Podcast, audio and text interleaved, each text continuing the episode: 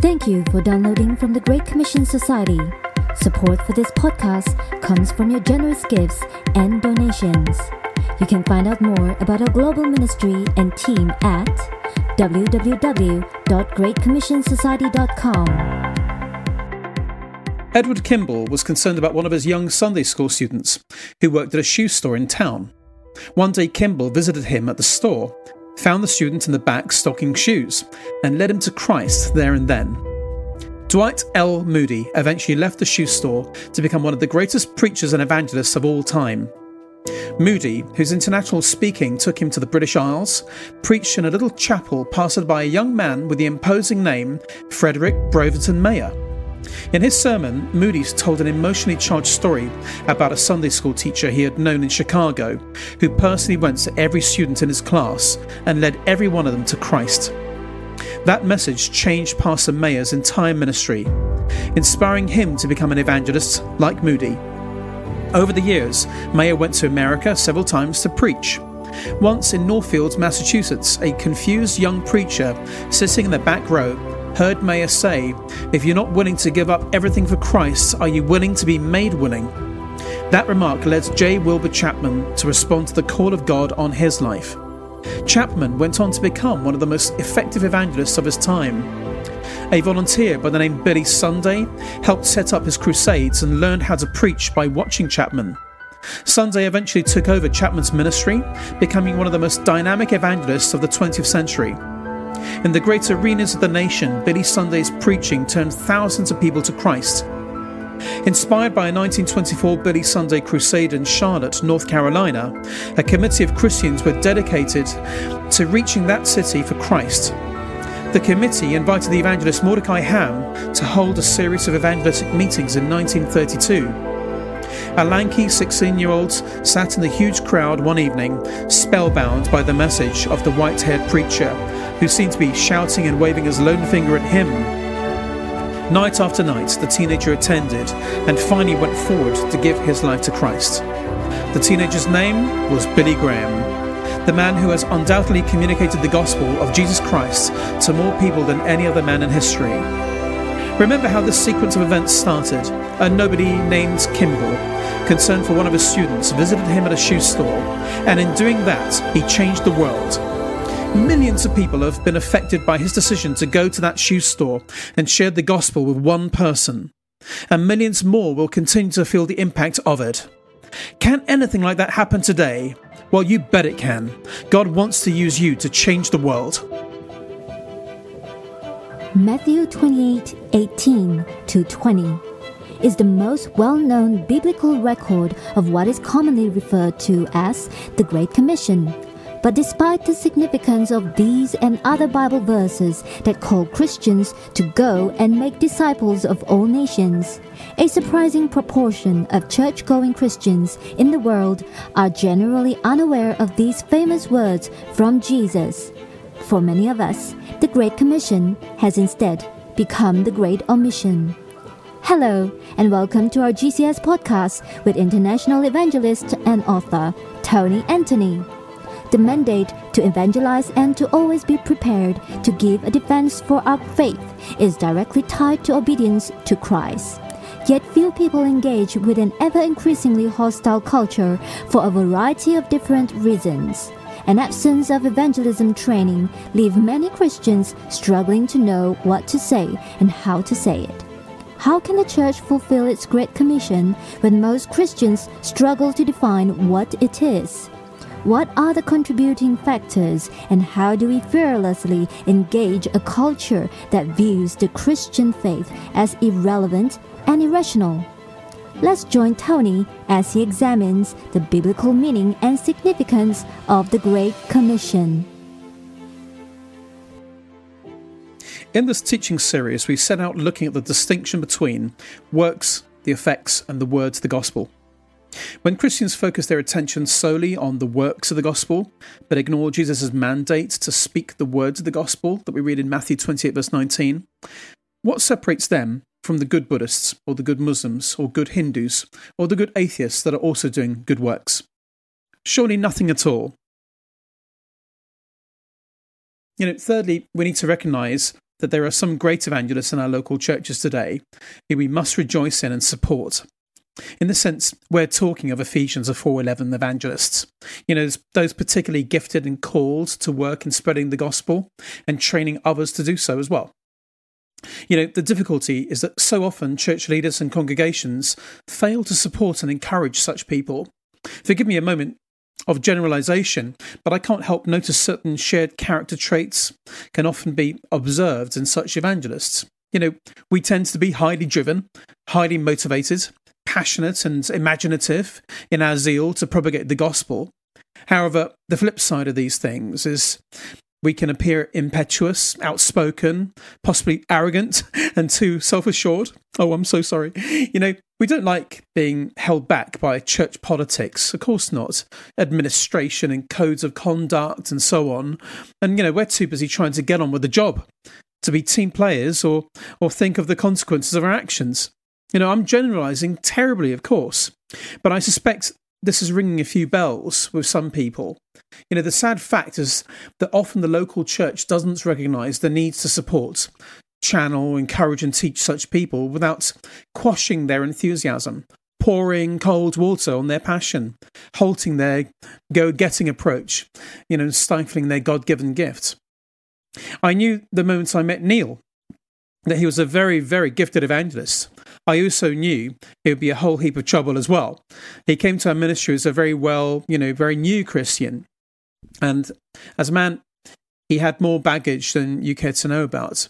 But as a newly saved soul, he had an infectious radiance, and he simply couldn't help but tell anyone and everyone what Jesus had done for him. He had not been uh, part of our ministry team for very long. When I started to get complaints and queries about him, he was you know too mouthy, a little insensitive, lacking in compassion, you know maybe too much of a loose cannon at times, and sometimes spouting questionable theology. Well, you know, the rest of our team were right to be concerned. But one of the aims of our organisation is to train and nurture anyone who's willing to lay himself down for the gospel, no matter how difficult that might turn out to be. And Neil remains a tough case with many personal issues to contend with, but God's grace continues to refine him. And, you know, few men are more effective in bringing hardened alcoholics, you know, the battered, the beaten, the broken, the bereaved, and the dropouts to the foot of the cross like him. He's an amazing evangelist. But what I wonder would happen to my friend if his gift was not recognized, if his fellow church members saw only his failings you know, maybe nervous of his blunt and outspoken zeal, you know, relegated him to the coffee rota or some other less visible role where he couldn't be an embarrassment, perhaps. Not there's anything wrong with those roles, but when people are put in those roles so that they're not heard or seen. You know, that's not right. The chances are he would soon be discouraged, wouldn't it? You know, as as beaten by the church as as by life. You know, finally he would probably abandon his gifting. Meanwhile, the church would lose a fantastic potential evangelist, and many lost would never hear God's plan of salvation. What's my point? We must recognize the gifted evangelists among us. If we fully embrace the unity celebrated in Psalm 133 and preached in Ephesians 4, you know, we cannot allow church history to repeat itself by dispelling evangelists simply because we don't know how to handle them. You know, as with all the gifts, leaders need to ensure that our evangelists are working to their full capacity, that we don't try to chop off their legs just because we don't like how fast they're running. Ultimately, when our evangelists are at work with the full support of their congregations, we should prayerfully expect souls to be added to the kingdom day by day, week by week. Amen? The fourth observation about world evangelism today concerns the fact that most Christians in their everyday activities no longer intentionally proclaim the full gospel to non Christians. For evidence of this, you probably need to look no further than your own backyard. I mean, how about you? When did you last speak the gospel to a non Christian? Maybe earlier today or yesterday, last week, last month, ever? You know, I often open my training meetings by getting people to put up their hand if they have shared the gospel within the last 24 hours. You know, in a meeting of, for example, 800 people or so recently, only four people could raise their hands. And one of them was me, by the way. the other one was my colleague. You know, this is a very common percentage. And bear in mind that this is a crowd of people who have chosen to attend a meeting on evangelism training. you know, hello. You know, so what we might assume they have a good level of enthusiasm for the Great Commission, right? If it's a long time since you've shared the gospel with anyone, I will assure you, you're not alone. But I will not say, don't worry. It's been suggested that today in the West, 98% of believers don't proclaim the gospel. No wonder Billy Graham coined the phrase the unseeded generation to describe those who have never heard the gospel, the good news. Why is this the case? Well, again, I come back to perceived ignorance of the Great Commission. Remember, if if you will, this is called the Great Commission, not the minuscule or the optional or the suggested commission, you know, or if you can be bothered commission. Yet it was back in 1994 the Barna Research Group found that among American adults who said they were born again, 75% said they couldn't even define the Great Commission. And as a result of their research, the Barna Institute came to define um, conclusions regarding the state of the Great Commission. They asserted how ironic that during this period of swelling need for the proclamation of the gospel, that the ranks of the messengers have dissipated to anemic proportions. You know, we only need to look at a few statistics to wake up to the reality of people's interest in Christianity. The 2001 national census in the UK suggested a healthy 71% of people claimed to be Christian. This same poll recorded 390,000 people claiming to be Jedi Knights. Please, Jedi Knights is their religion. You know, a group that was larger than the Sikh or the Jewish or the Buddhist population, even. you know, what is this world coming to? Jedi Knights. You know, however, dig a bit deeper, and it becomes apparent just how many people in the UK are sincere or understanding in their claim to be Christian.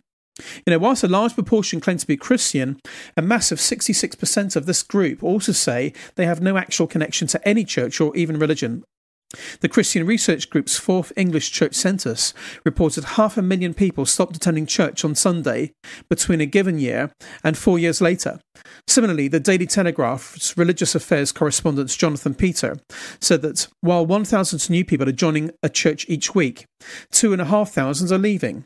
And moreover, a Tier Tearfund report claims 59% of people never go to church, and most of them are unreceptive and closed to attending church. Church going is simply not on their agenda. Challenging stuff, isn't it? But if we, as Christians, struggle to define the Great Commission, how are we meant to be actively taking part in it if we can't even define it? It makes sense, doesn't it? You know, let's consider four elements that make up this mighty appointment. You know, Jesus was very clear when he said, Go into the world, preach the gospel, baptize those who are saved, and disciple those who are baptized. Why do we need to define the Great Commission? You know, imagine we gather all the Olympic athletes in the stadium, then someone just shouts, Go! you know, what would happen? There'll be utter confusion. What are we meant to be doing? Who are we meant to be doing it with? Where are we supposed to be? When will it end? Where are we going? When do we get when do we get refreshments? You know, if the athletes don't have guidance and know exactly what they're meant to be doing, how will they do it? It's the same with us. If, as Christians, we are uncertain, unconvinced, and not at all confident of the Great Commission, then how can we take part in it? And if we're not taking part in it, then what are we doing? What is on the radar of our Christianity? We go to church, we do good works, we pray, we sponsor children, we worship, we have family time, we make offerings, we meditate on the Word of God. All great things. But what is at the centre of our radar? Is it a cup of tea and a muffin after our church service on Sunday? Or is it that great thing Jesus has asked us to do? What happens to going into the world and proclaiming the gospel? We're only 2% of believers actually doing it. Why is that? We have a very serious problem here, and we need to come up with some very serious answers. An old friend of mine once had a very disturbing vision of the Niagara Falls. In his vision, the water was made up of people. There are millions of good people all swimming along, living their lives, caring for their family, keeping their bank accounts healthy, working hard until suddenly they come to a point of death. This is when they fell over their mighty ravine straight down into the depths of hell. I remember my friend relating this vision to me. I shuddered at the thought, but it didn't end there. He told me back up on the river there were the Christians.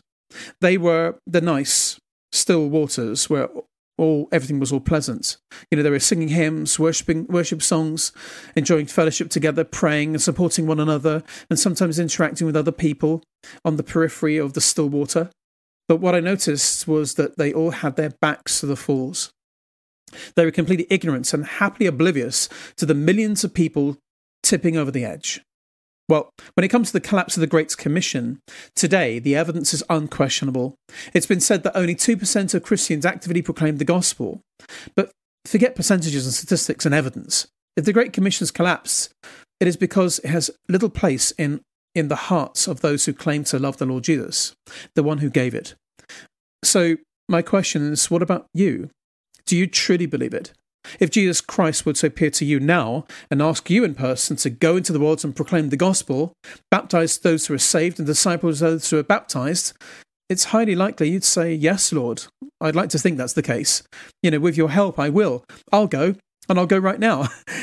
Let me remind you, though, he has, and he has, he, you know, he does. You know, he's already done this 2020 years ago.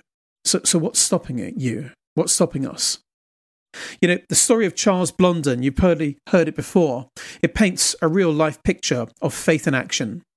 Blondin's greatest fame came in June 1859 when he attempted to become the first person to cross a tightrope stretched over a quarter of a mile across the mighty Niagara Falls. He actually walked across 160 feet above the falls several times, each time with a different daring feat. Once in a sack on stilts, can you believe it? On a bicycle in the dark. And once even carried a stove and cooked an omelette. The crowd oohed and ahed as Blondin carefully walked across, one dangerous step after another, blindfolded and pushing a wheelbarrow. Upon reaching the other side, the crowd's applause was louder than the roar of the falls. Blondin suddenly stopped and addressed his audience. Do you believe I can carry a person across in this wheelbarrow? The crowd enthusiastically shouted, Yes, yes, yes! You're the greatest tightrope walker in the world. You can do anything. Okay, said Blondin. Would somebody get in the wheelbarrow? The Blondin story goes that no one did. I wonder, would you be willing to step into the wheelbarrow and let Jesus push you across the tightrope? I wonder, would you be willing to share the gospel with a non Christian person? We hope you enjoyed the message. Please subscribe and leave a rating and review to help others find our podcast. At GCS, our mission is to communicate the gospel message relevantly to every person in the world. One way we do this is by providing practical resources to help you grow in your faith and present the Christian faith across different cultures. You can find out more about our resources at www.greatcommissionsociety.com if you would like to donate to our efforts, be sure to contact us or you can donate online. GCS is a listener supported ministry and is chaired by a board of directors in Edinburgh, UK.